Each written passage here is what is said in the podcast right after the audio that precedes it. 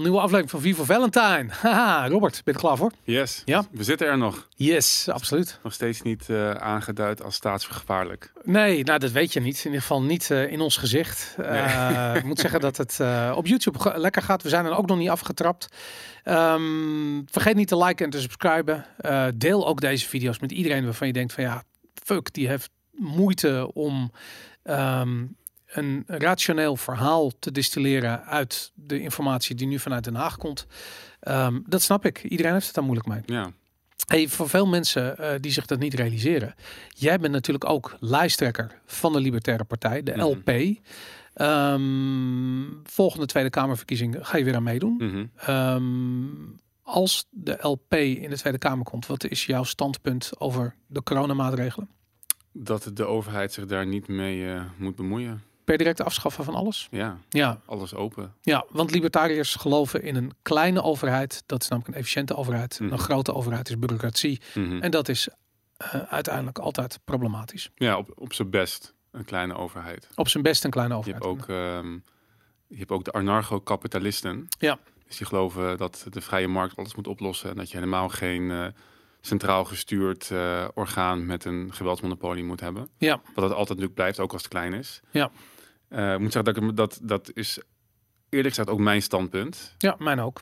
Um, maar omdat ik snap wat mensen van ver moeten komen, hou het bij klassiek liberaal. Ja. En als we daar zijn, dan zijn we zoveel verder dan uh, we nu, waar we nu zitten. Ja, want ze zijn nu helemaal doorgeslagen in het uh, bijna in het communistische spectrum. Dat, ja, uh, ik denk dat het dat misschien is het wel ook communisme. Ik denk Ja. dat heel veel zaken, je, je ziet het niet direct, maar de overheid bepaalt regelt een beetje elk aspect van ons leven. Zo ons, ons, in ons persoonlijke levenssfeer als ons economische levenssfeer. ja. En nou ja, dat gaat echt heel ver. En het gaat ook, ehm, het gaat ook niet goed. Het gaat klappen. Ik geloof dat centrale planning, we hadden het vorige keer of zondag met Ancilla over decentralisatie. Ja. Ehm, decentralisatie werkt. Ja. Centralisatie niet. Op Mhm. lange termijn gaat het altijd fout. Ja.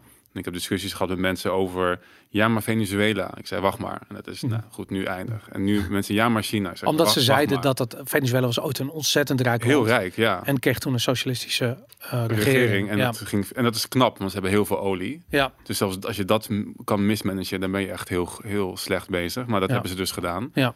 En eh, China is denk ik hetzelfde verhaal. Dat is een kwestie van tijd tot het, het misallokeren van productiemiddelen in jouw samenleving gaat leiden tot een, een, een, een crash, een klap en het ineenstorten van je systeem. Ja, nou ja, en dat, dat gaat natuurlijk hand in hand samen met het verliezen van vertrouwen in eh, gecentraliseerde instituten. Ja, En het mooie is dat we afgelopen week een onderzoek van eh Maries de Hond Mhm. voorbij zag komen, waarin heel mooi in beeld werd gebracht hoe dat verlies aan vertrouwen er precies uitziet. Mhm. Dat is nu in Nederland echt eh, ja, aan het toenemen. Mhm. Ehm, volgens mij 30% van de Nederlanders geeft nog maar aan groot vertrouwen in de overheid te hebben. Mhm. Uh, maar als je keek in de andere instituten, publieke uh, uh, omroep, de, de media, uh, het onderwijs, de gezondheidszorg, echt het brokkelt af. Volgens mij was de politie was nog de hoogst scorende.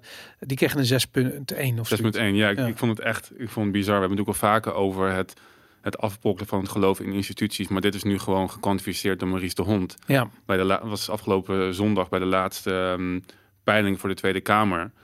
En dan zag je inderdaad dat nou, politie had een 6,1, maar alle bewindspersonen die scoren onvoldoende, eh, fractievoorzitters scoren onvoldoende, Ja. eh, belastingdienst, eh, de rechtspraak, het is allemaal ver, ver beneden peil. En dat vind ik heel, ja, opzienbarend dat we daar al zitten eigenlijk. ja. Nou ja, ik vind het eh, eh, de grote olifant in de Kamer op dit ogenblik is het verlies van vertrouwen in de euro. Ehm, we- iedereen ziet nu aankomen dat we te maken hebben met inflatie. Je ziet het in prijzen van specifieke goederen en diensten.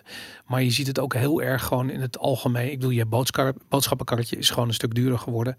Ehm, we gaan het zien. Je ziet het in de huizenbubbels. Nou goed, ik hoef niet al die voorbeelden te geven. Je ziet het bij de, bij de pomp en wha- whatever. Ehm, zometeen gaan mensen zich realiseren dat dat komt door de geldcreatie van de ECB. Dat het eigenlijk door de EU-agenda komt. En het interessante is dat eh, de EU de hele tijd bezig is met iets anders te communiceren. Dus ze zeggen van ja, de inflatie is tijdelijk. Weet je, die is van voorbijgaande aard. Inflatie is nooit van voorbijgaande aard. Dat betekent dat je het vertrouwen in die munt moet herstellen. Dat kan wel, maar dat kan alleen maar als je de, uh, de rentes in één keer echt drastisch opschroeft. Paul Volcker heeft dat Mm. gedaan uh, in de jaren 70 in Amerika. Toen heeft hij de rente in één keer naar bijna 20 procent uh, opgeschroefd. Nou, dat, daar is een giga, de hele jaren 80 zijn we bezig geweest om uit de financiële puinhoop te komen die dat teweeg brengt. Dus ze zitten in een, in een situatie waarin ze niet uh, kunnen stoppen met geld printen, want dan hebben we een deflationaire klap. Ze kunnen ook niet doorgaan met geld printen, want dan komen we in een inflationaire situatie terecht, zoals Venezuela bijvoorbeeld. -hmm. En uh, nu zitten ze zo. Ik, ik heb vanochtend heb ik iets doorgestuurd, maar ik dacht van het was op Bloomberg en het was um, uh, omdat de naam zo dom is, vind ik het grappig. Maar er is een, uh, iemand van de ECB die heet Schnabel van en die met die snavel van daar zit ze dus te vertellen dat um, um, dat ze dus zitten te denken om de geldcreatie, dus de quantitative easing, door te laten gaan, maar de rentes te verhogen. Hmm. En wat je dan krijgt, ik bedoel, de renteverhoging heeft geen zin als je die geldprinter aan laat staan. Mm. Je, ik bedoel, het probleem is met die renteverhogingen, is dat je gaat, als je daarmee gaat spelen, um, in principe de mensen die veel bezit hebben, die profiteren van de geldcreatie. Mm -hmm. Die mensen profiteren ook van renteverhogingen, want die hebben namelijk geld. Dat betekent dat ze Mm. de assets die ze hebben kunnen uitlenen tegen een hoge rente. Als als je dus aan de ene kant de geldprinter aan laat staan, aan de andere kant die rente gaat verhogen, dat betekent dat mensen die veel hebben, die gaan echt. Ik bedoel, als je, als je nu lacht om Elon Musk die 100 miljard heeft van de een op de andere dag, dan moet je kijken wat er dan gaat gebeuren. Mm. Want dat betekent dat de rijken worden extreem veel rijker. En de tweedeling in de maatschappij die wordt compleet. Weet je, iedereen die een eigen huis heeft, uh, wat afbetaald is, die gaat, uh, die lacht zich een slag in de ronde. En iedereen die uh, tot, in, met, met zijn nek in een tophypotheek zit, die gaan allemaal kapot.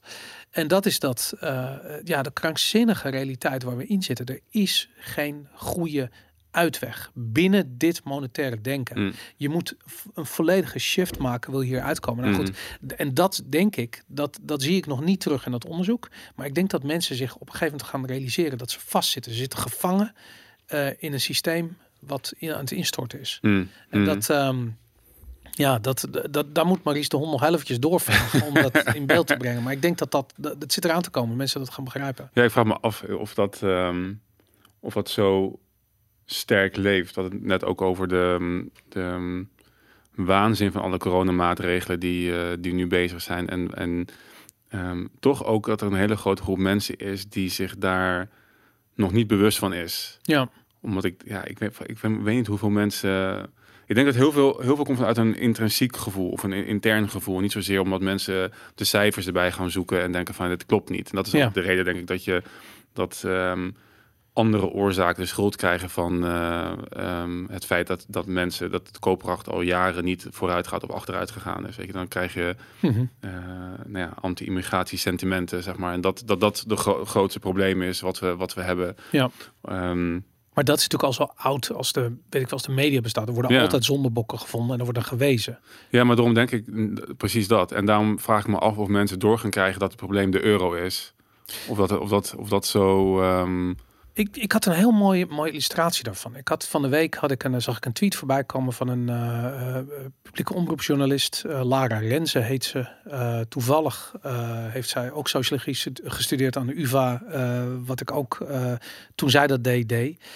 Ehm, en ik denk, eh, wa- wat zij zei eigenlijk was dat ze in, eigenlijk geschokt was over ehm, eh, de gasprijsstijging. Hmm. Dat ze van een op de ander nog een brief kreeg, waarschijnlijk van de energieleverancier.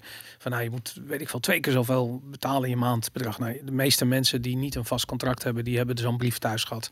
En dat is even schrikken.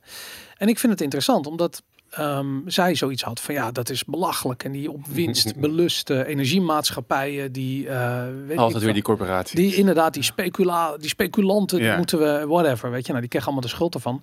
Uh, en ik had gereageerd. Ik had zoiets van, ja, maar het interessante is van die energieprijs. Dit, is, dit zijn twee agenda's die samenkomen. Aan de ene kant de klimaatagenda, die mede gebruikt is om Poetin een hak te zetten. Want uh, de energiebedrijven in Europa werd afgeraden om energie in te kopen, gas in te kopen in Rusland. Want Poetin was de bad guy. Nou, de hele gesodemieter met de Oekraïne hebben we natuurlijk een beetje gehad.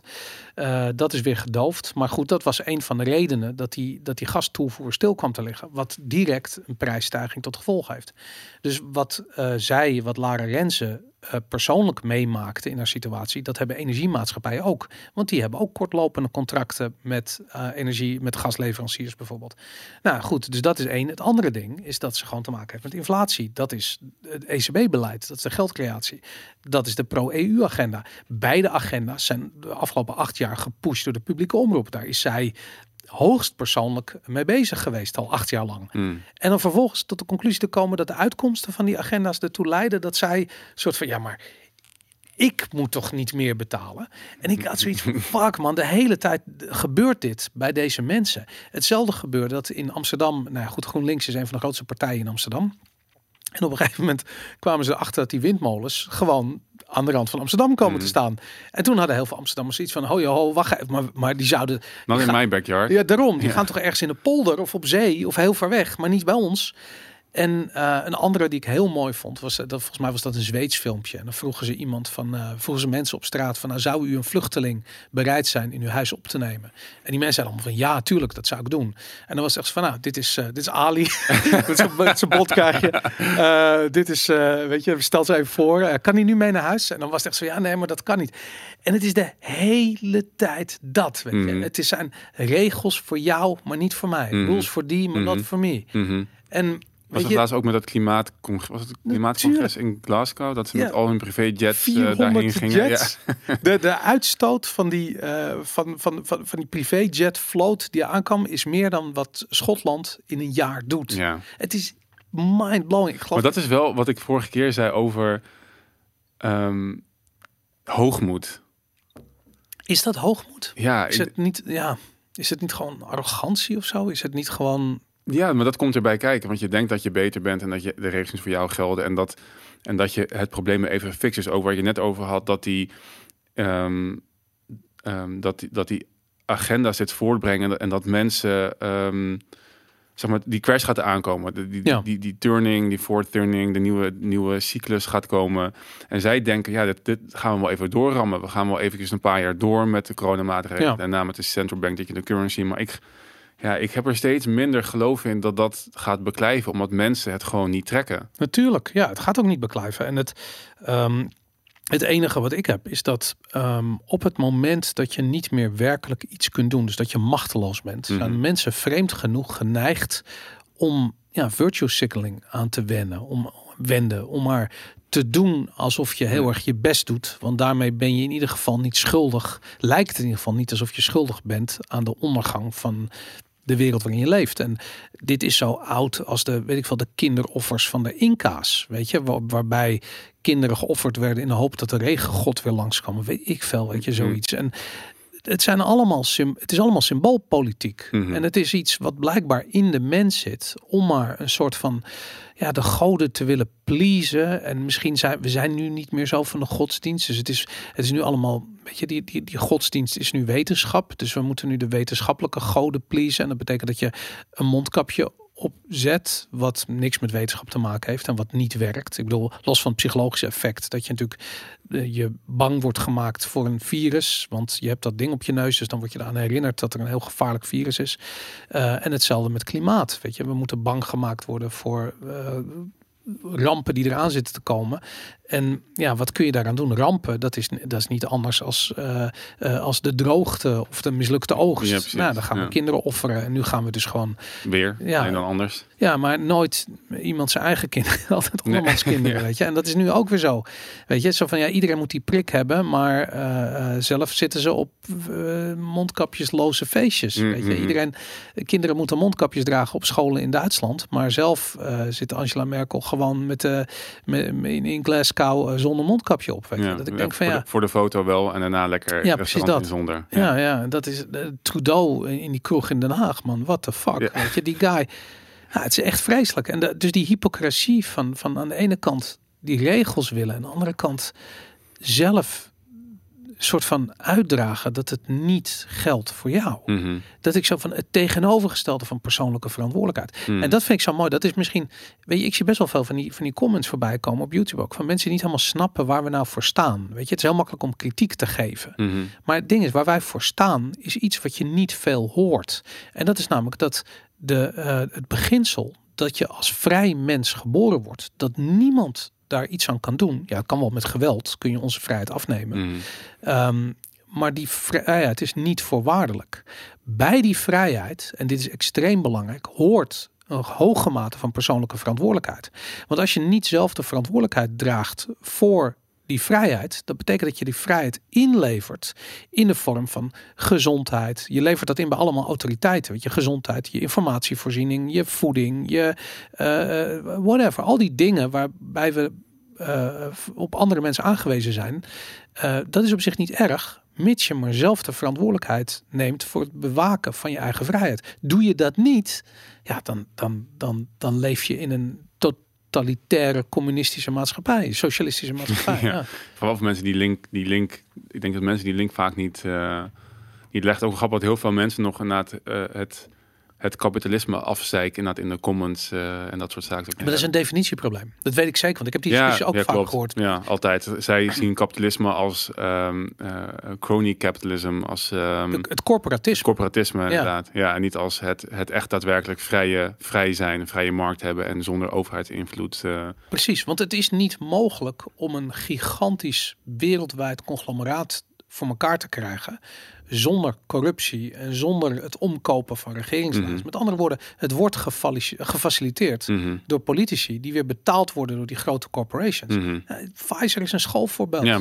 Pfizer is de maffia. Ja, En we hebben hier in de mainstream de directeur van Pfizer hier in Nederland op tv die zegt van nee, maar jullie moeten echt de derde prikken. Hoe komt het zo ver dat zo'n guy toegang heeft fucking redactioneel onafhankelijk platform en zijn eigen product gaat lopen verkopen? Dat is, ik bedoel, ik, ik heb ook voor de media gewerkt, ook voor, voor, voor grote omroepen. En ik weet gewoon van redactioneel ben je onafhankelijk. Dat is, toen ik er nog werkte, was dat gewoon iets wat, ehm, ik wil niet zeggen dat ze onafhankelijk waren, mhm. maar je gaat niet direct. Ik bedoel, Je niet sponsorship. zien. Ja. Nee, de sponsorship loopt via de salesafdeling. Ja. En dat er vervolgens een producent zoiets heeft van ja, maar je moet wel wat doen met dit merk. En, eh, die chips moeten op tafel staan. Ja, oké, kut. Weet je. En probeer dat zo smakeloos mogelijk, of tenminste smaakvol mogelijk op te lossen. Ehm, maar het blijft gewoon een commercieel kut verhaal. Maar Mm. dit, gewoon deze guy die direct aan tafel zit daar Mm. bij, wat is het, op één of Jinek of weet ik veel wat voor shit. Dat, eh, Het, het is wel, ik heb zelf voor Novum gewerkt. Oké, zo'n eh, persbureau. Het persbureau inderdaad. Maar dat, daar zag je ook dat, eh, dat het eigenlijk gewoon het vertalen van de AP-berichten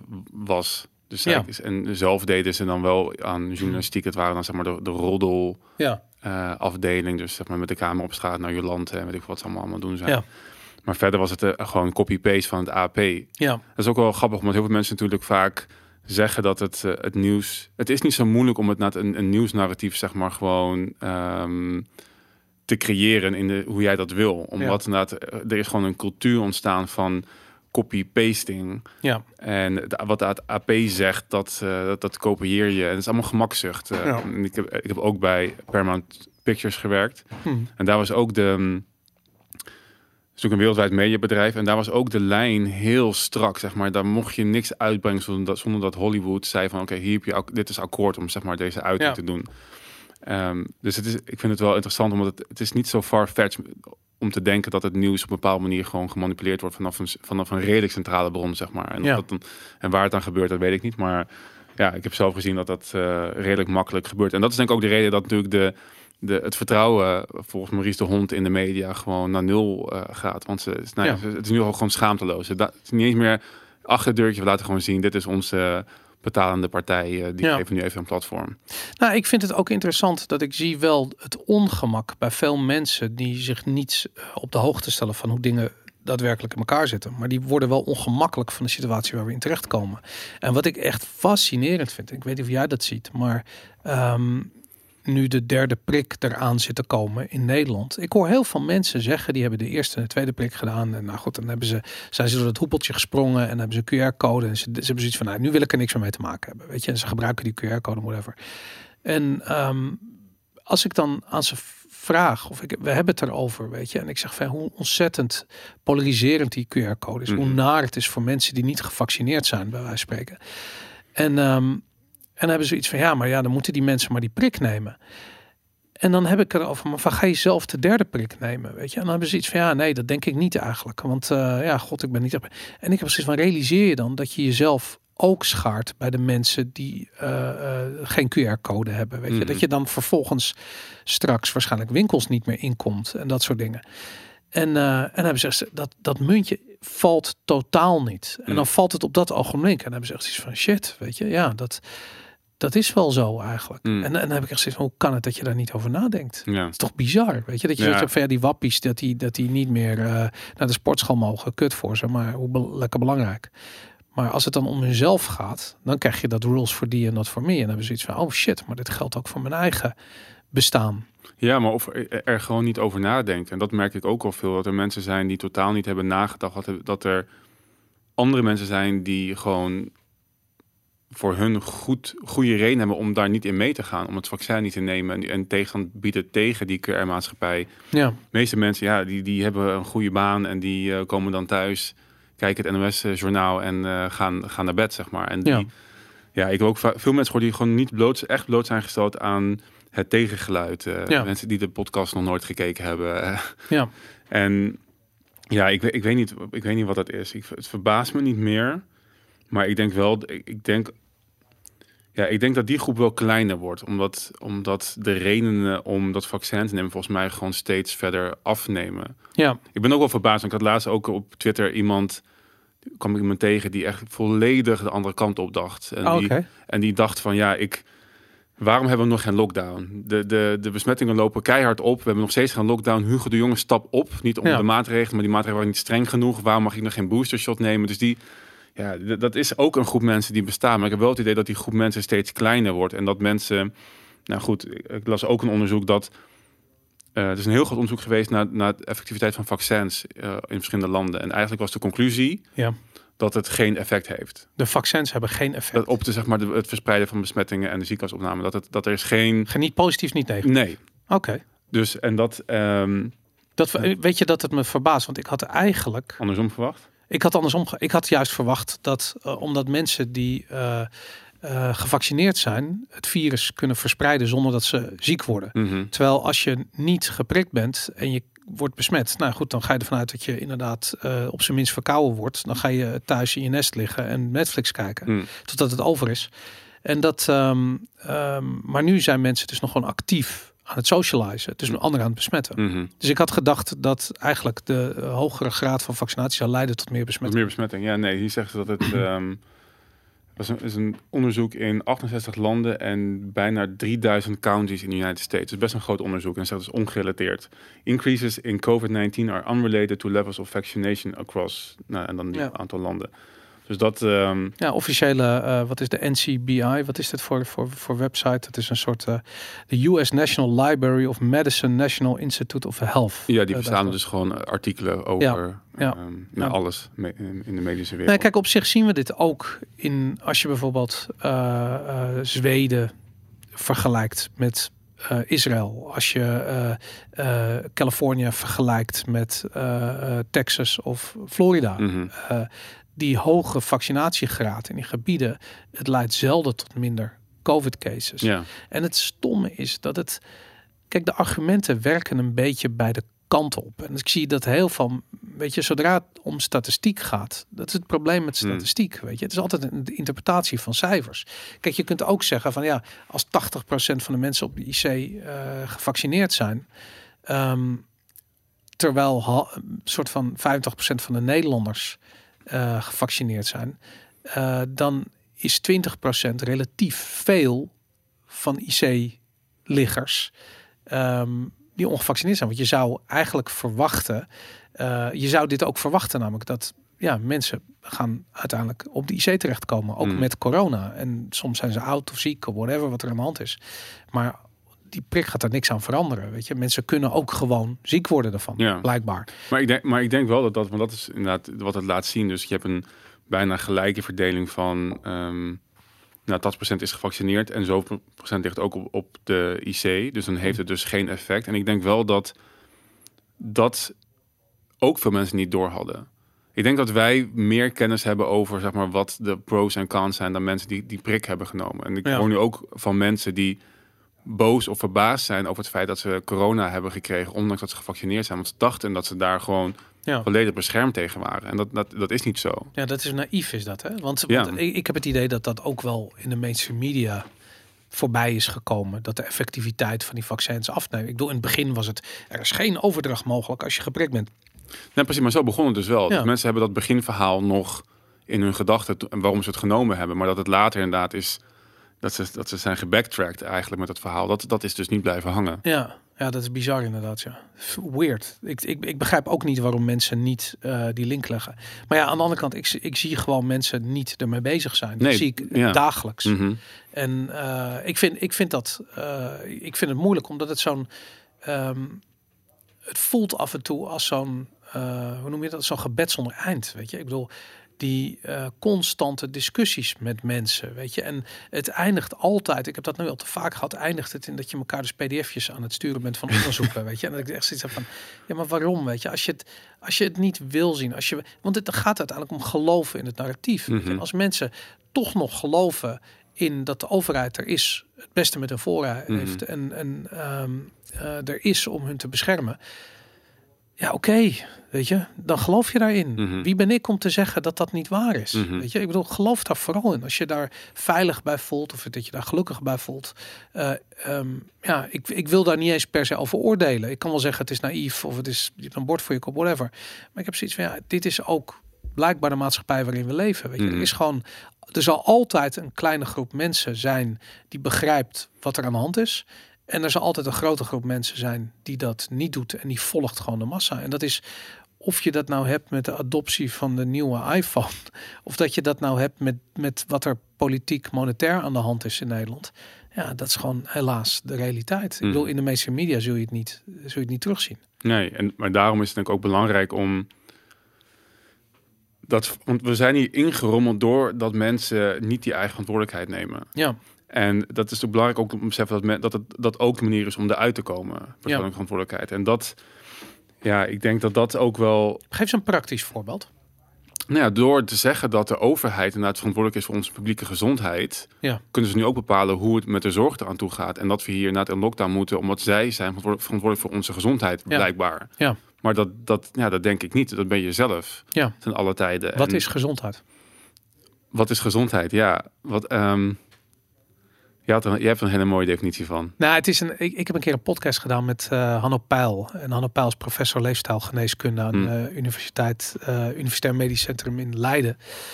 En hij zei, dat vond ik heel interessant, hij zei eh, gezondheid is de afwezigheid van ziektes. En ik ben het daar fundamenteel niet mee eens. Weet je, want ik heb het idee dat ziektes doen een intrede op het moment dat er eh, sprake is van een bepaalde onbalans. Mhm. Eh, dat is namelijk de voedingsbodem voor ziektes. In ieder geval voor veel ziektes. En een goed voorbeeld is gewoon een ongezonde voeding. eh, leidt niet direct tot metabool syndroom gerelateerde ziektes of bepaalde vormen van kanker of wat ook. Net als dat eh, roken niet direct leidt tot longkanker, bij wijze van spreken. Dat wil niet zeggen dat je gezond bent als je rookt en geen kanker hebt. Mhm. Want de kans is natuurlijk groter dat je zo wel dat soort hart- en vaatziekten en kanker krijgt. Mhm. Met andere woorden, gezondheid is een perfecte balans. En die perfecte, het ding met een balans is, die bereik je altijd maar even, altijd maar kort. Weet je, ik bedoel, je weet zo op een gegeven moment zit je lekker in je vel, je bent aan het trainen en het, het weet ik veel, het- rah, je bent Superman.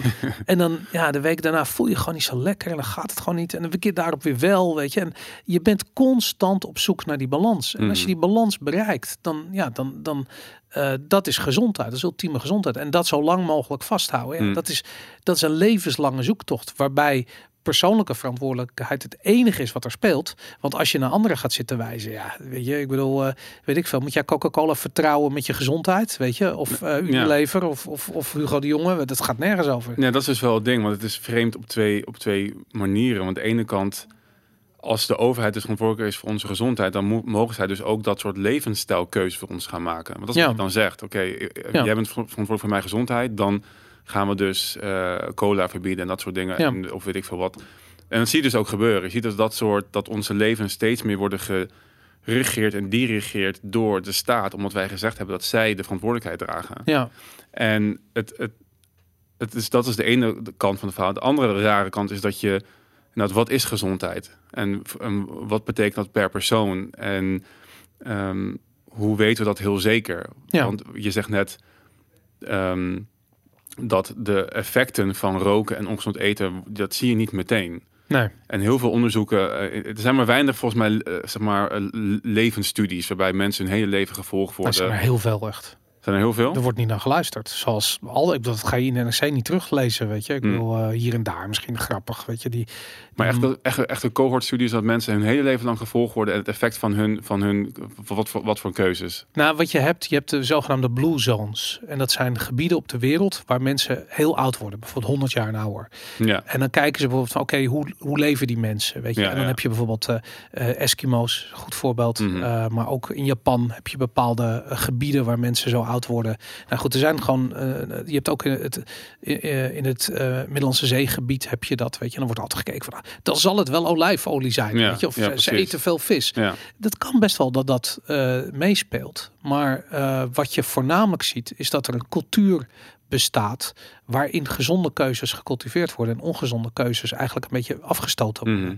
En dat is heel interessant. Terwijl op plekken waar mensen massaal diabetes hebben en doodgaan en van alles en nog wat, dan zie je dat eigenlijk de ongezonde keuzes gecultiveerd worden en de gezonde keuzes eigenlijk weggeduwd Mhm. worden. En dat heeft alles met marketing en PR te maken. ja, maar dat, eh, ik, ken die verhalen ook, maar daar zijn geen levensstudies daarna gedaan. Ze hebben niet die mensen van geboorte tot dood zeg maar, gevolgd en gecheckt en gecontroleerd met wat zijn de verschillende dingen die invloed hebben op dat ze gezond zijn. En. Ik heb ook een keer een verhaal gelezen over Het is ook heel moeilijk. Hè? Je kan een mens niet in een, in een, een laboratorium opsluiten. dat de is leven. Ja, precies. Maar dat is wel dus. me- eh, dus, eh, Er zijn een. Er zijn een aantal van de studies waarbij ze dat wel doen. En dat, dat, en dat dit soort keuzes inderdaad echt worden weggezet eh, eh, tegen een controlegroep. Maar dat, die zijn er weinig. En dat, verder ken ik deze verhalen ook. En dat, dat mensen inderdaad meer ja, toch weer gaan gissen naar wat zijn dan die gezonde keuzes die ze maken. Ja. Maar mijn punt is dat het dus dat het lastig is om te pinpointen. Mhm. En dat, is dus, dat, dat je dus niet een overheid kunt hebben die zegt van dit moet je gaan doen ja. want de science is settled. Zeg maar. Ja. ik, denk, ik, denk dat, ik denk dat dat bijdraagt aan het feit dat mensen niet alwetend zijn. En dat is ook een argument voor mij om geen centrale sturing te willen hebben. Omdat je, ja. er gaan altijd fouten in slepen. En dat is prima dat je fouten maakt, maar voor jezelf op persoonlijk niveau. eh, voor je eigen leven en misschien je om- omgeving. En dan ben je zelf accountable. En je draagt zelf de gevolgen van het, het nemen Ja. van foute keuzes. Eh, en nou goed, en dat is nu niet meer zo. Nu moeten wij lijden onder de foute keuzes van, van Hugo de Jonge en weet ik veel wie. Ja, maar omdat politiek eh, inherent haak staat op eh, dit soort belangen. Dus Mhm. een heel goed voorbeeld vind ik dat eh, ehm, ik ken allemaal mensen die doen nu bijvoorbeeld de Wim Hof methode. Mm. Ik weet niet of je dat een beetje volgt, maar Mhm. Wim Hof die heeft eh, een hele studie en die is ook samen met universiteiten is hij dat ook wetenschappelijk gaan onderbouwen. En is hij heel erg goed in geslaagd. Fantastisch. Die methode is heel populair aan het Die worden. klinkt niet positief. Nee, nee, het is heel, ik ben heel positief. Oh, het is fantastisch, maar het is fucking hardcore. Want je betekent, het zijn ijsbaden, het zijn elke ochtend koude douches, een half uur lang in een, in een ijsbad zitten, dat soort shit. Is dat politiek heel opportun om dat Nee, te gaan af te Nee, dwingen bij nee. mensen? Nee. Ja. Maar het geeft je immuunsysteem een waanzinnige boost. Ik bedoel, als jij het gevoel hebt dat je, weet ik veel, dat je niet lekker in je vel zit of je hebt een, zit een griepje aan te komen en jij gaat in een ijsbad zitten 20 minuten, je lichaam schrikt zich helemaal kapot. Je zegt, wat is dit? Ik weet je? En hop, weg is je griep. Weet je? Ja, En hoe dat precies werkt, nou goed, dat, dat is de Wim Hof methode. Maar ja, weet ik veel. Ga jij eh, eh, je, je 80-jarige buurvrouw die heel bang is voor corona zeggen dat het werkelijke Mhm. probleem is dat zij niet eh, koud doucht elke ochtend en in een Mhm. ijsbad gaat zitten? Nee, Mhm. natuurlijk niet. Weet je, het is veel makkelijker om een mondkapje op te zetten bij de Albert Heijn en denken dat je het, dat je dus, want dat is ook zoiets. Hè? Mensen denken altijd dat ze gezond zijn. Ja. En dat, eh, ik, ik weet nog wat je zei over die onderzoeken. Een van de manieren waarop ze dat gedaan hebben. Het is heel lang, echt vanaf de jaren negentig. zijn natuurlijk heel veel onderzoeken, zeker rondom eh eh metaboolsyndroom en vooral diabetes is dan zo gek gegaan, maar ook hart- en vaatziekten, dat soort dingen. En wat ze doen is dat ze doen het met vragenlijsten. Ze gaan mensen vragen van oké, wat, wat eet je dan bijvoorbeeld? Wat gebeurt er? Mensen zijn gewoon Appels. ja, oh, spruitjes. Ja. En, heel veel spruitjes. En, en dan op een gegeven moment zijn ze dan, me- hebben ze geleerd van oké, we moeten niet mensen vragen wat ze eten. We moeten hun huisgenoten vragen wat die mensen eten. Mm. En dan kwam er een totaal ander beeld Mm. uit, weet je. Want iedereen denkt van, ja, ik ben gezond. Ik eet gewoon, ik eet gewoon die spruitjes. Ja, misschien eet je die spruitjes wel, één keer in de maand. Eh, en vervolgens sta je elke dag een mars in je bek te proppen, weet je. Dus Ja. dat, dat is natuurlijk bizar. Maar dit is wel mooi, ook omdat onderzoeken, als we het toch even over scientism hebben en mensen die daar zo prat op gaan en je moet een Mm. wetenschapper uitnodigen, want dan eh, zeg je tenminste nuttige dingen op, Ja. op je show.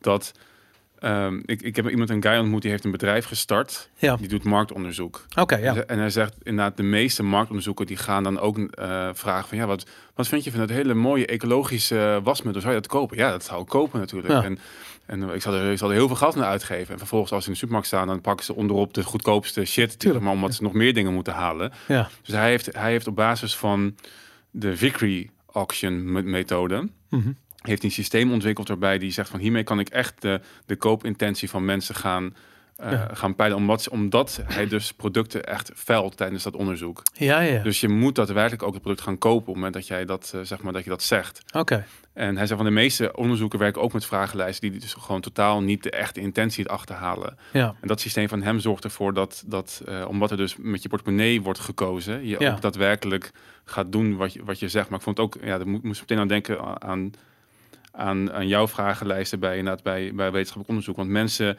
zeggen van alles. Ja. En helemaal in deze woke society waar, waar ze gewoon graag eh, gemogen willen worden. eh, Ja. Dus dat is, nou goed, voor mensen die helemaal pad gaan op wetenschap, is dat ook even goed om in het achterhoofd te houden dat dat gewoon zo gedaan wordt. Maar het is ook hoe het verkocht wordt. En het stomme is dat er wordt altijd gezegd dat product X, weet ik veel, deze en deze, deze voordelen. Het is of goedkoop, of het is lekker, of het, is, het past in een uitgebalanceerde, maar whatever, weet je. Dat is marketing. Wat er nooit wordt gezegd, is wat er niet goed is aan een product. Mhm. Want daar is geen geld voor, dus gaat niemand dat zeggen. Mhm. En dat, ehm, dat vind ik bizar, weet je. Want ik heb zoiets van... ehm, moeten mensen nog uitgelegd krijgen wat de rol van suiker is in je metabolisme? Ja. Dat is echt opvallend. Mhm. Ik bedoel, ik begrijp ook wel dat mensen misschien niet alle gevolgen van elke keuze in hun leven gaan lopen researchen. Weet je, soms heb je gewoon honger en koop je, weet ik veel, bij het tankstation pak je even chocoladereep mee, weet ik veel. Ik snap dat dat gebeurt bij veel mensen. Maar aan de andere kant heb ik zoiets van, je, je bent toch op een gegeven moment, je moet toch ergens gedreven worden om een beter mens te worden. En ik bedoel niet Mm. beter mens als in, weet ik veel, de wereld een betere plek maken. Maar gewoon als mens beter functioneren. Weet je, ik bedoel, betere keuzes, psychische keuzes maken. Maar ook gewoon voor je gezondheid Mm. keuzes maken. En je geestelijke gezondheid. Al, het is allemaal gezondheid. En Ja, maar die drive is er dus niet. nee, Er is niemand is bezig met inderdaad het. ehm, ik vind mooi het concept van homo universalis. uh-huh. Dus dat je als eh, dat was van Aristoteles, Aristoteles of Plato, ik weet niet meer. Mhm. Maar een van die twee filosofen zei van ja, het is als mens. Mensen kunnen namelijk zo ontzettend veel. ja, En eh, vroeger had je natuurlijk ook zeg maar de, de, de, de filosofen en de, ehm, de kunstenaars die konden alles. Filosoferen, beeldhouden, schilderen. ehm, eh, die gingen, eh, waren fysiek gewoon in, in, in een goede staat. En dat, Mhm. dat hele idee om dat na te streven is er niet meer. ja, En dat valt ook samen met het, het gebrek aan eigen verantwoordelijkheid. En nou goed, waar, waar we nu ook steeds vaak over hebben, is zeg maar de- je, je, eigen, je rol in je eigen opvoeding eigenlijk. Dus tot je 18e word je opgevoed door Mhm. je ouders en je omgeving. Je krijgt dan, ehm, je wordt dan voorgeprogrammeerd. Je hebt heel veel habits die je meekrijgt. En vanaf je 18e is het jouw taak om na te denken welke gewoontes dienen mij en welke niet. ja, En dat is ontzettend zwaar. ja, Want het, ik denk dat, dat niks zwaarder is dan zeg maar, een nieuwe gewoonte aan, eh aanleren. En ik, en ik snap het nooit zo goed. Bijvoorbeeld mensen aan de sportschool. Ik ben vanaf mijn twintigste ging ik echt nou, elke week meerdere keer naar de sportschool. En dat ging heel gemakkelijk, omdat ik dat een jaar heb gedaan, denk ik. En uh-huh. vanaf jonge leeftijd, dan is het gewoon normaal. ja, Maar ik merk nu door corona, is het zeg maar, is, ben ik er een jaar of twee, kon het niet. Of je kon, je kon, de hele tijd kon je niet normaal naar de sportschool gaan. Nu heb ik dat patroon niet meer. En Ja. nu gaat het in één keer een stuk lastiger. En aan de andere kant merk ik dat ik heb een gewoonte om heel veel suiker te eten. En ik weet dat het echt heel slecht is. Ik kan echt, ik eet echt de meest ranzige dingen. Ik vind echt, ik heb nog gedroomd vandaag dat ik een pak ehm appeltaart mix haalde. Ja. Dat, dat, dat eet ik, ik eet appeltaart mix, zeg maar, gewoon zonder het te bakken. Dat vind ik echt geweldig gewoon. Dus of cakebeslag of zo. En ik weet dat het Nou, echt hier super gaan slecht is. Super slecht. Maar ik heb echt een zware suikerverslaving. Ja, Dus ik moet echt, eh, ja, ik moet, ik moet consequent veel eten. Wil ik daar zeg maar niet in. eh, nou, ik heb dat wel gehad vroeger ook, dus ik herken het wel. Hmm. Dat, eh, maar goed, dan op een gegeven moment kom je bij de dokter en die vertelt je van nou, gefeliciteerd, je hebt diabetes. ja, En dat, dan is het klaar. En Ja, dan, dan ga je nadenken van oké, hoe werkt, wat is een suikerverslaving Ja. eigenlijk? Wat gebeurt er? En als Hmm. je dat patroon, als je de technische kant ervan ziet, dus Mhm. je, je maakt insuline aan bijvoorbeeld. Wist je bijvoorbeeld dat als je elke dag om 12 uur luncht. Ik zeg, je eet een, ik zeg maar, je eet een hamburger of je Mhm. eet veel brood. Brood zit heel veel koolhydraten in. Je, je lichaam maakt zich klaar voor die aanslag van koolhydraten door Mhm. alvast insuline aan te maken. Als jij dan op een dag dat niet, omdat je denkt, nou ik ga eens even lekker dieet of ik ga eens eventjes een bak sla eten en Mhm. niet die hamburger. Dan heeft je lichaam heeft al eh, zich voorbereid op die eh, koolhydraten die vervolgens niet, Niet komen. komen. Op dat ogenblik dan krijg je dus een gigantische onbalans.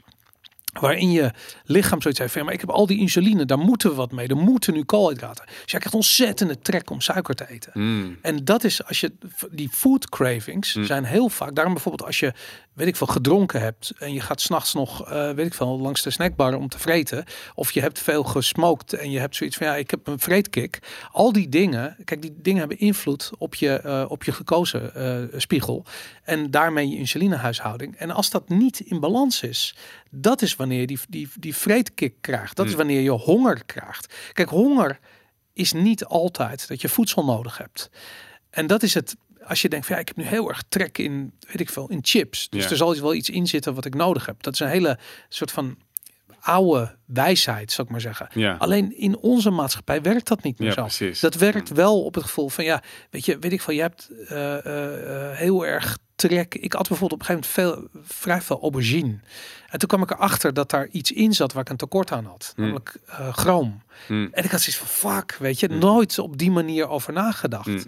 En het grappige is dat ik chroomsupplement ben gaan slikken en ook niet meer zozeer die honger had in. en dan zeg ik niet dat supplementen een vervanging zijn van gezonde voeding, want beter heb je gezonde voeding.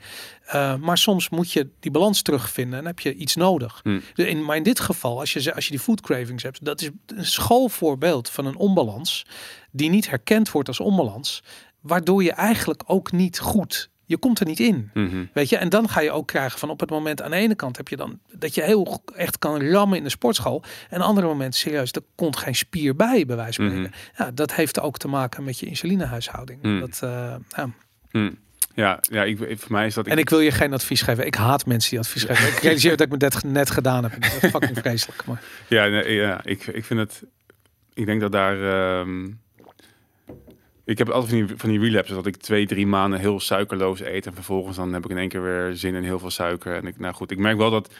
Ik, ook nu door corona, mijn, mijn ritme is gewoon helemaal verstoord. Omdat ik ook heel veel thuis zit en thuis werk. ja, dan verveel je, ga je eten. Heel veel mensen. Nee, ik at dus heel slecht. Ik, at dus ik had geen ontbijt en geen lunch. Op een gegeven moment dacht ik, oh ja, ik moet nog eten. En dan ging ik iets eten ergens zeg maar, tegen, tegen eh, de avond aan. En ik heb Hmm. heel lang in mijn...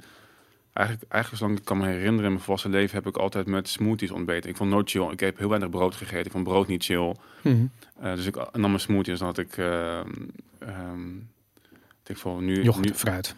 Nee, dus ja, fruit in een, in een blender, zeg maar, met noten, zaden en superfoods vaak ook erbij en dat soort dingen. Ja. Dat heb ik heel lang gedaan. En, en hoe heet dat, hoe heet die ding? Haver, havermout. Ja. Ehm, maar dat is dus uit mijn systeem gegaan en ik, ik heb nu, ik heb echt een zieke stofwisseling, zeg maar. Ik kan er echt alles ingooien en er komt echt niks, niks Ja. bij. Als ik het niet doe, val ik ook af. Ja. Ehm, maar nu heb ik dus eh, sinds een paar weken dat ik weer mijn smoothie ritme heb. Dus dat ik um, rijstemelk met avocado, banaan, appel, uh, amandelen omgebrand en uh, suikerbom doet. Een suikerbom? Dat is gewoon een suikerbom. Waardoor? Door de fruit, banaan? Fruit is heel, banaan is een en al koolhydraten. Ja, het, dat klinkt heel raar, omdat we, dan, we denken allemaal dat fruit heel gezond is. Mhm. En fruit, er zijn dingen, ik bedoel vitamine, mineralen, vezels zitten erin. Al, dat is allemaal waar, Mhm. maar er zit ook heel veel suiker in. Maar is dat, want ik zat jouw Café Weltsmerts aflevering te kijken met, hoe heet die gozer? Uh, Wim Tilburgs? Nee. Het Hanno Pijl? Uh, nee, was dat hij dat? Ik denk dat Hanno Pijl was. Misschien was hij Oh nee, Daan de Wit, sorry. Ja, Daan de Wit. was Daan de Wit. Ja, ja, Daan de ja. Wit inderdaad. Ze ook weten, heeft er al heel veel over geschreven ook, ja. Maar daar krijg je ook een discussie inderdaad over suiker in fruit. Maar het is toch, en dat ik weet niet of hij het ook zei, maar het is toch anders als jij geconcentreerd fruit, of, uh, suiker eet of je neemt een appel met de vezels en, en dergelijke erbij die erbij zitten. Dan is het toch niet hetzelfde effect. Je kan toch nooit zoveel appels eten dat het zeg maar een overload aan suiker is, omdat het gewoon Maar dat hangt van je metabolisme af. Als jij een diabetespatiënt bent, dan moet je geen appels eten en geen uh, sinaasappels op. Maar wat bijvoorbeeld, uh, wat, wat, weet je, ik bedoel, iedereen moet dat lekker voor zichzelf bepalen. Maar die vezels in fruit zijn belangrijk. Dus mhm. als jij fruit in de blender gooit, fijn, die vezels zitten erin. Mhm. Maar als jij bijvoorbeeld uh, sinaasappelsap perst, dan pers je dus de vezels eruit en blijft alleen maar de suiker en wel wat van de vitamines over. Dus het effect van een glas jus is niet anders dan een glas cola. En dat, is, dat mm. vinden mensen schokkend om te horen. Sterker nog, je, je kunt met fruit, met geperst fruit, meer schade doen dan met uh, frisdrank. Het is allebei echt fucking vreselijk. Maar het is niet zo dat fruit per definitie in elke vorm gezond is. Nee, precies. Nee, nee dat, dat is me ook wel van bewust. Maar, maar dat is ook weer zo'n woord, hè? gezondheid. Het is zo persoonlijk. Ik bedoel, als ik naar jou kijk, heb ik zoiets van... Hey, je hoeft niet geen zorgen te maken over, uh, over diabetes bij wijze spreken. En dan, ja, ik zag laatst weer een voetballer. Weet je waar je het vaak ziet? Je hebt op een gegeven moment bij die bodybuilders... die hebben een soort mentaliteit van die... Weet je, als je de sportschool gaat, je veel spieren kweken... dan moet je carb loaden. Mm. Dus dan, dan eet je, weet ik veel, duizend gram koolhydraten en ram en... Ah. En dat is, het is ook zo, weet je. Tuurlijk werkt dat op die manier. En als je heel veel spieren hebt, die spieren gebruiken die glucose ook. Mhm. Tuurlijk werkt dat zo. Maar dat is een, je moet je voorstellen, dat is een extreme omstandigheid. Je bent aan het trainen voor een, voor een Olympische prestatie. Je mhm. kunt niet je hele leven dat doen. Weet je, dus je ziet ook, je, op een gegeven moment, je hoort het niet zoveel meer, maar een paar jaar terug had je vrij veel. Je had. Um, Volgens mij Ed van Amsterdam was dat een bekende bodybuilder uh, die op een gegeven moment hartaanval heeft gekregen. Je had een bekende kickboxer kreeg een hartaanval. Er waren een aantal achter elkaar uh, die, uh, die zijn gestorven. Echt veel te jonge leeftijd in verhouding met hun, met hun sportieve prestaties. En dat je denkt van ja, toch is het raar. En je weet niet wat ze nog meer hebben gedaan, mm natuurlijk. Maar toch heb ik het idee van ja, die, die, die carb loading lifestyle je wordt er niet oud mee. Mm. Weet je, het is gewoon een gigantische belasting op je, op je lijf. Mm. En ja. ik vind bodybuilders over het algemeen ook niet heel gezond uitzien. Ik vind het vaak... Maar goed, het is, het, eh, weet je, ik bedoel, het, het, het gaat erom dat... Uh, volgens mij zag ik laatst weer, was een uh, Dolberg, volgens mij, die diabetes heeft gekregen. Een voetballer, mm. vroeger Ajax, nu wat is een Deen, Deen is het, die gewoon ja, nog een actieve voetballer is. Mm. Ik bedoel, hoe dan dat een actieve sporter diabetes krijgt? Wat de fuck? Weet je, mm. waar, waar, komt dat nou vandaan? En het kan, hè? Ik bedoel, het was ook niet helemaal daar type 1, type 2, maar volgens mij was het type 2. Mm. En dat is leefstijl gerelateerd. Dat is toch vreemd, weet je? Dat, maar goed, iedereen zijn metabolisme. Ik weet niet welke kant deze podcast nu opgaat, maar, maar dit. Uh, ja, nou, nog steeds naar persoonlijke verantwoordelijkheid en het, het kiezen wat voor jou goed, goed werkt. Ja. En dat, en dat is en dat zie je dus nu nergens meer terugkomen. Maar ik denk wel dat het terug gaat komen, omdat het ook gekoppeld is aan zingeving. Ja. En dat vind ik nog steeds mooi aan Jordan Peterson, die natuurlijk heel populair geworden is. Ehm, eigenlijk door te zeggen, je moet zelf verantwoordelijkheid nemen en zelf weer keuzes gaan maken. En dat is zo inherent menselijk, ja. dat mensen daar inderdaad weer uit een depressiviteit van komen. En, en, en beseffen van ja, ik, ik ben verantwoordelijk voor mijn leven en ik ga nu die keuzes maken, goed of fout. Maar dat is het spannende aan, aan, aan, aan leven. En ik, ja. ik merkte bij de LP, want dat is, ook, dat is ook onze boodschap, je bent zelf verantwoordelijk, maar het, het verkoopt niet in de politieke arena. Omdat mensen, of het verkocht niet in de politieke arena, omdat mensen inderdaad liever die gemakkelijke leugens willen hebben. Ik wil niet koud douchen uh, elke dag. Ik wil gewoon een pil hebben en klaar ermee, zeg maar. Maar dat, dat woord, hè, die leugen. Mm Ik wil daar even over hebben. Want ik vind dat dat uh, defineert onze samenleving op dit ogenblik. Ik kreeg mhm. een bericht van iemand en die... Um, Ehm, die zei van, nou ja, goed, ik ben op een gegeven moment uh, in de uh, uh, op een of een vriend van hem had hem een QR-code toegestuurd en hij wilde, ehm, weet ik veel, iets met een met zijn zoontje wilde die naar een, een van een sportwedstrijd, ik weet het niet, maar er moest een QR-code getoond worden. En zijn kind wilde niet dat hij loog. En hij had zoiets van, ja, maar dan kunnen we, kan ik niet mee naar je sportwedstrijd. Mhm. En ehm, het, in, het bizarre is dat we dus nu in een wereld terecht zijn gekomen waarbij de overheid liegt. Overduidelijk. Rutte is een leugenaar. Uh, de Jong is een leugenaar. Um, liegen in de politiek is bij wijze van spreken bijna sociaal geaccepteerd. Er worden geen gevolgen gedragen voor leugens als mensen door de mand vallen. Het is allemaal wel oké, weet je. Want ja, je zit op die plek en dan hoort liegen erbij. We zien het ook in de top van het bedrijfsleven. Liegen is de standaard geworden. Ik vind wat Jordan Peterson zegt over, over liegen heel interessant. Want hij zegt van als je liegt, dan lieg je ook tegen jezelf. En als je liegt tegen jezelf, ben je zelf aan het afbreken. Dus als jij de Wim Hof methode doet en je bent jezelf aan het confronteren, of eigenlijk je immuunsysteem aan het confronteren met de elementen. Dus je neemt een ijsbad. Dat is het tegenovergestelde van liegen. Daar is geen ruimte voor liegen. Je zit in dat bad. Je denkt, oh, dat is de keiharde realiteit. Mhm. Maar die kun je onder ogen komen omdat je jezelf niet afbreekt. Op het moment dat je liegt tegen jezelf, ga je niet in dat ijsbad zitten. Dus met andere woorden, dat we worden gedwongen door de overheid. Dus deze man die die mail schreef, die zegt van ja, ik kan niet naar, de, naar, naar die sportwedstrijd van mijn zoontje. Tenzij ik lieg. Die wordt gedwongen door de overheid om te liegen. Mhm. Vervolgens zegt de overheid ook nog eens een keertje: als we je pakken terwijl je liegt, dan volgt er een straf. Mhm. Terwijl voor hun geen straf. Mhm. Met andere woorden, rules for thee and not for me. Dus je, het is steeds moeilijker in deze samenleving om een oprecht mens te zijn. Ik bedoel, je wordt gewoon bestookt met leugens en in een mal gedrukt waarbij liegen de standaard is geworden. Dat is toch fucking vreselijk. Ja, maar wel, ik blijf erbij dat het tijdelijk is. En ik denk dat, we hebben het vaak over gehad inderdaad, wat moet je doen inderdaad in zo'n situatie met zo'n QR-code. En ik heb, ik heb zelf ook, nou, ik ben natuurlijk heel erg tegen dit soort maatregelen. Ehm, en ja, ik probeer ook altijd, wat Ancilla zei, van ja, dus, je- want je schetst daardoor, als je het niet doet, dan schets je zeg maar hoe de situatie echt is. En dan je zaadjes voor verandering. Terwijl als je naar het meegaat natuurlijk met het gewoon maar doen alsof het normaal is, dan, dan, eh, dan heb je dat niet. Ja, Ja, ik probeer zelf. Ik, ik merk dat de handhaving bij coronaregels, zeg maar, dat niemand zich dat interesseert. ja, Tenminste, niet, niet niemand, weinig mensen zich dat interesseert. ja. En dat, ehm, goed, de plekken waar, waar ik kom, en mensen weten dat ik er niet in geloof, die, die, die ehm, ja, die, ja, ik zit te denken wat ik moet zeggen, zeg maar, voor de mensen die, die, dit, eh, die, die dit doen. Nee, ik zou niet, ik zou niet mensen bij naam noemen of, of of Nee, maar ik, ik merk dat zeg maar, heel veel mensen eh, die zijn het niet mee eens, maar ze voelen druk van de overheid van beide kanten. Dus we hebben heel Ja. veel discussies gehad over ja, rugrecht houden en als onderneming niet meedoen. En, maar ik denk ook, die ondernemer, als hij niet meedoet, dan gaat hij dicht en dan heeft hij geen inkomen. En wat dan, zeg maar? Wat Ja. gaat er dan gebeuren? Dus er zijn ondernemers die dat doen.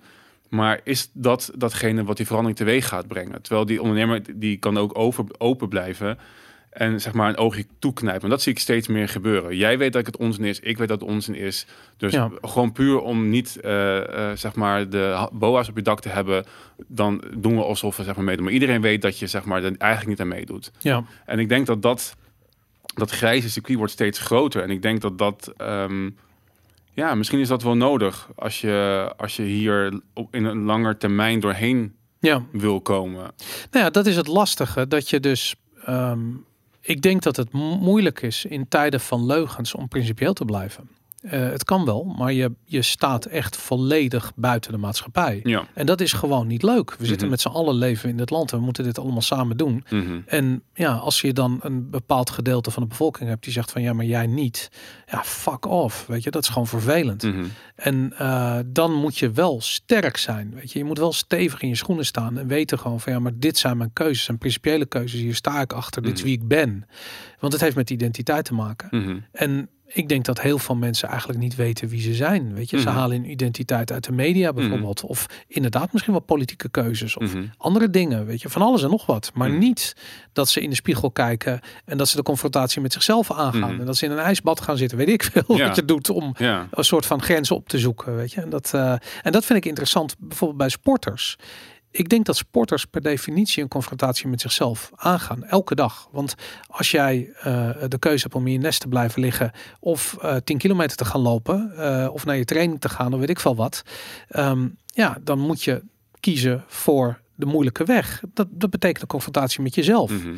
En dat, je kunt er heel veel uithalen, weet je, dat, is wel. Maar toch zie je gewoon, nee, veel van die sporters ehm, hebben toch de neiging om niet bij zichzelf te blijven. Mhm. Weet je, en identiteit toch te ontlenen aan iets anders. Dus daar, ik vind dat vreemd, weet je. Dat ik denk van ja, dan ben je zo in confl- conflict met jezelf gekomen. Daar ben je uitgekomen als winnaar, want anders kun je die prestaties niet neerzetten. En dan besluit je toch op een of andere manier van nee. Nee, ik heb toch liever gewoon een mondkapje op. Weet je, nee, ik hou me toch liever gewoon aan de sociaal geaccepteerde regels. Want die strijd ga ik niet aan. ja. What the fuck, weet je. Ja, maar omdat ze denk ik inderdaad op bepaalde vlakken... Mensen gaan altijd de strijd aan op bepaalde vlakken.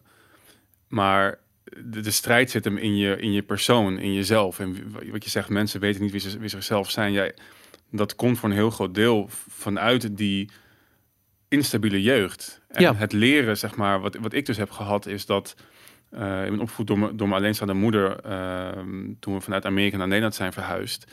Maar die was druk met het eh, met werken en Ja. met opleidingen en gewoon zorgen dat het huis betaald werd en dergelijke. Dus ik had niet, ehm, die had, ze had het zwaar. Ja, Dus ik moest ervoor zorgen. Ik heb geleerd ergens om zeg maar niet een extra last te zijn op die last.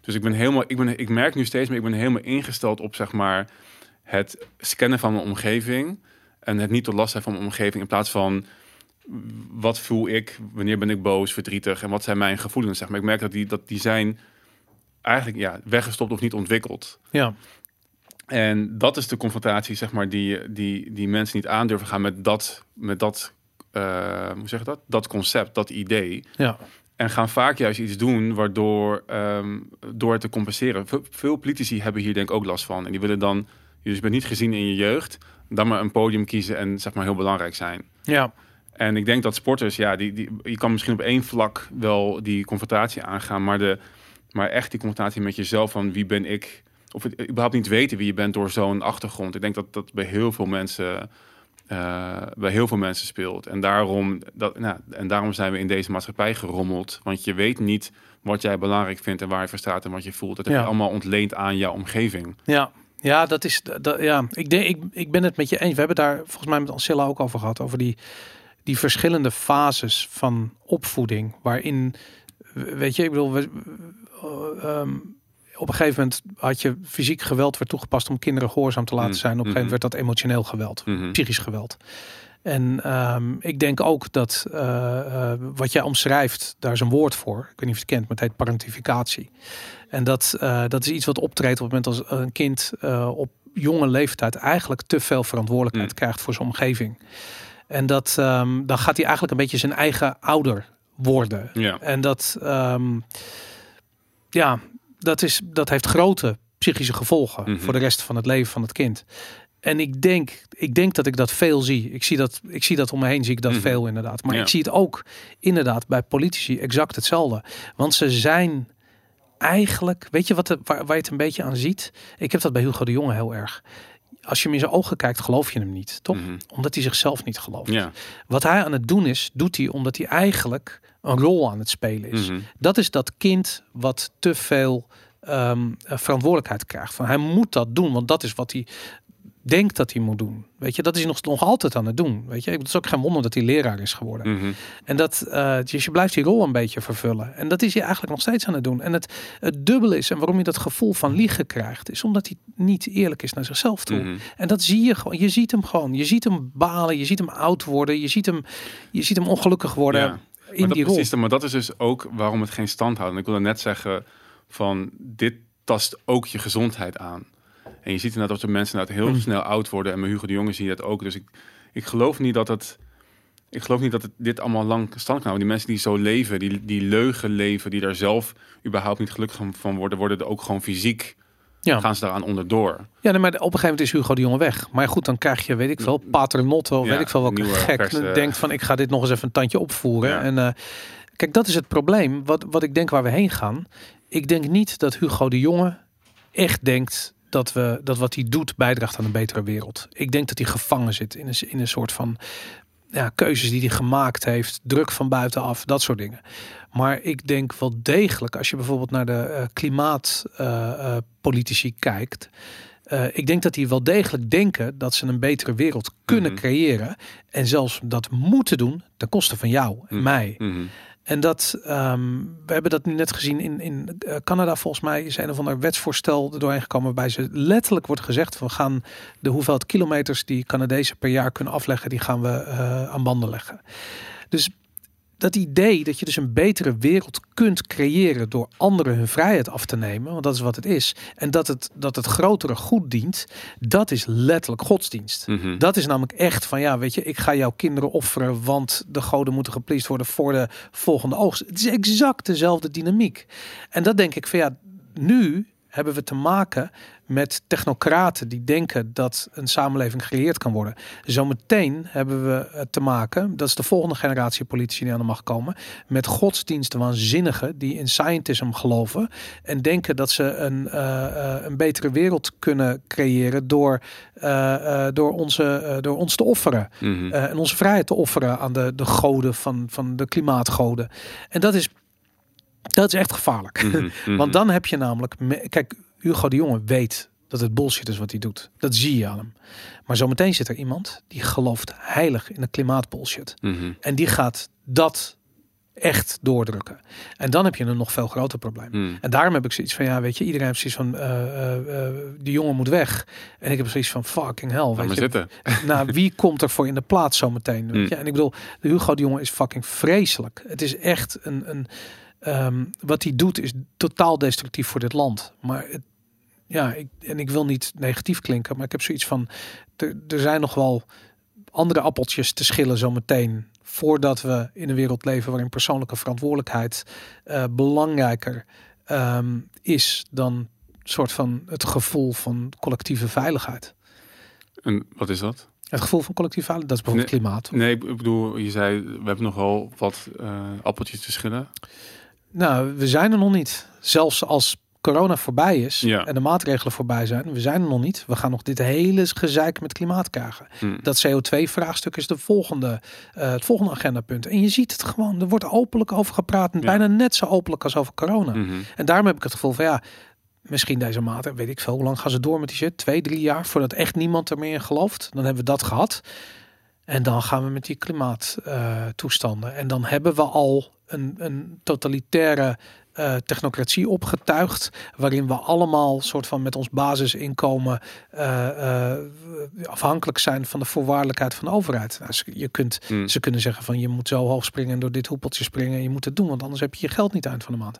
Ik, ik- ja, ik, ik, ehm, ik weet dat dit een plan is, maar ik blijf er een hard hoofd in hebben. En ik weet niet of dat wishful thinking is, van dit gaat niet gebeuren. Maar ik vraag me af hoe lang deze ehm, nonsens nog stand houdt. Voor mijn gevoel zijn, zijn mensen die zijn zich aan het roeren al ontzettend. En volgens mij, Ja. ik weet dat zij dat inderdaad full, full force daarop gaan. Maar ja, ik, ik, eh, ik, ik vraag me af. Ik, eh, Ja. ik blijf hoopvol dat het... eh, dat de tij gaat keren, dat de verantwoordelijkheid terugkomt voordat deze onzin er daadwerkelijk wordt doorgedrukt. Ja, ik, ik, ik, ik deel je hoop. Ik hoop ook dat dat gebeurt. En ik hoop dat mensen sneller wakker worden. Mhm. Want dat is wel extreem noodzakelijk. Dat iedereen in gaat zien dat wat er nu gebeurt. Zero COVID bestaat niet. Corona gaat bij ons blijven. Mhm. Ehm, en het hoeft niet een probleem te zijn als mensen focussen op hun eigen gezondheid en hun persoonlijke verantwoordelijkheid. Mhm. Maar goed, ja, de, de hele maatschappij moet veranderen voordat we daar zijn. Mhm. Dat zeker. Goed. Nou, ik denk dat dit hem was. Vivo Valentine deze week. Aanstaande zondag hebben we een Sunday special weer met Arno Wellens deze keer. Misschien wel nog beter dan de vorige Arno Wellens. Ik vond hem echt heel goed. En Zeker. een ja. absoluut eye-opener wat hij, wat hij vertelt over de manier waarop onze coronamaatregelen worden gefinancierd vanuit Brussel. Ehm, echt heel interessant. Check dat om 7 uur 's avonds eh, live. Ehm, verder vergeet niet te liken en te subscriben. Deel alsjeblieft deze video's met iedereen die je kent waarvan je denkt dit verhaal moet eh, gehoord worden. Ehm, en wij zijn volgende week weer bij terug.